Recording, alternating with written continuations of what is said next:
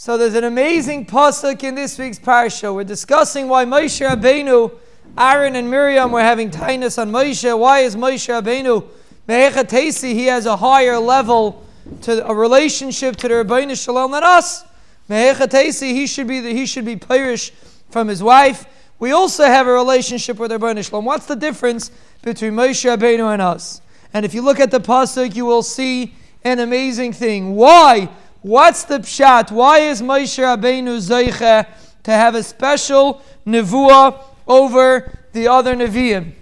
The Ribbono Shel Olam started off with a very powerful statement. He didn't say because Moshe Rabbeinu fasted. He didn't say because Moshe Rabbeinu learned Torah all day. He didn't even say because Moshe Rabbeinu was an onav. That's not what he says. Parak Yud Beis Pasuk Zayin Loi Kain Avdi Moshe Bechol Beisi Nemanu. Moshe Rabbeinu is a Neman to the Ribbono Shel Olam, which means a Neman means you have a good friend and he does something you're not happy about. If you get angry at him or you get stressed at him or upset at him, that's not Nemanus. Nemanus means we're friends, we have a relationship, and we hold on to the relationship, even if I don't understand every single thing he's doing.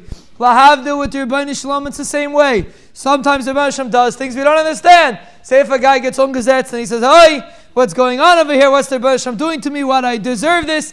That's not Neman. Why are you not a Neman to the Ribbono Shel Olam? You know what Moshe Rabbeinu's mile was? You know why he was Zeiche to Aspaklaya Hami'ira to have a clarity to the Ribbono Shel Olam is because who do you tell your secrets to? Who do you have a real relationship with? You have a real relationship with somebody that you can trust, with somebody that you know that even if you'll do, you don't have to walk, you don't have to walk on eggshells. Whereas you do something, it wasn't the best thing in the world, he'll still be there for you. That's Neman. And the Ribbono Shel Olam's the same way. When he finds a Navi, if, if he's going to do something the Navi's not going to understand, Rahman son, the Navi's going to get upset, the relationship's going to get stirred. So the Ribbono Shel Olam doesn't tell him everything. There's a richuk. There's a separation between him and the Ribbono Shel Olam. But loichein avdi Moshe, the reason why Moshe Rabbeinu was zoicha to his madrega nevuah is for one reason. Bechol Beisi Nemanhu. You could rely on Moshe Rabbeinu. You knew that he's there for you. So we're talking about the Rebbeinu but the concept is there.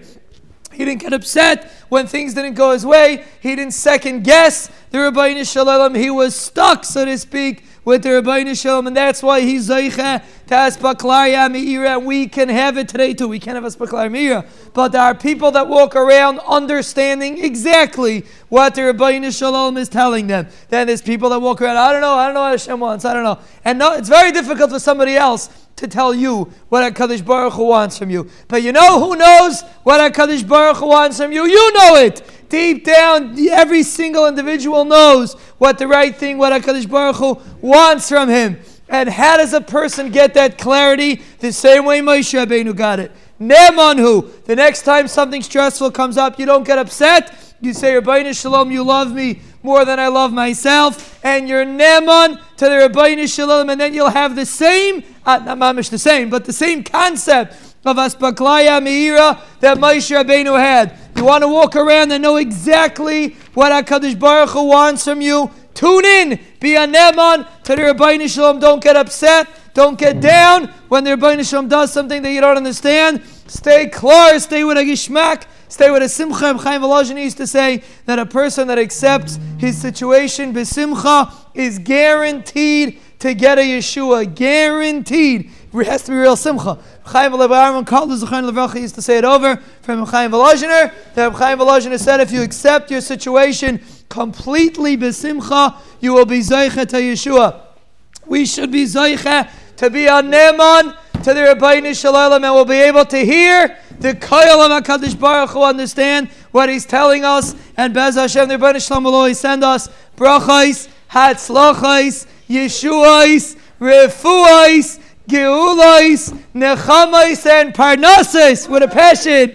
Lano, Olachal de Galeno, Olachal Mishpachtenu, Olachal Yisrael. Amen.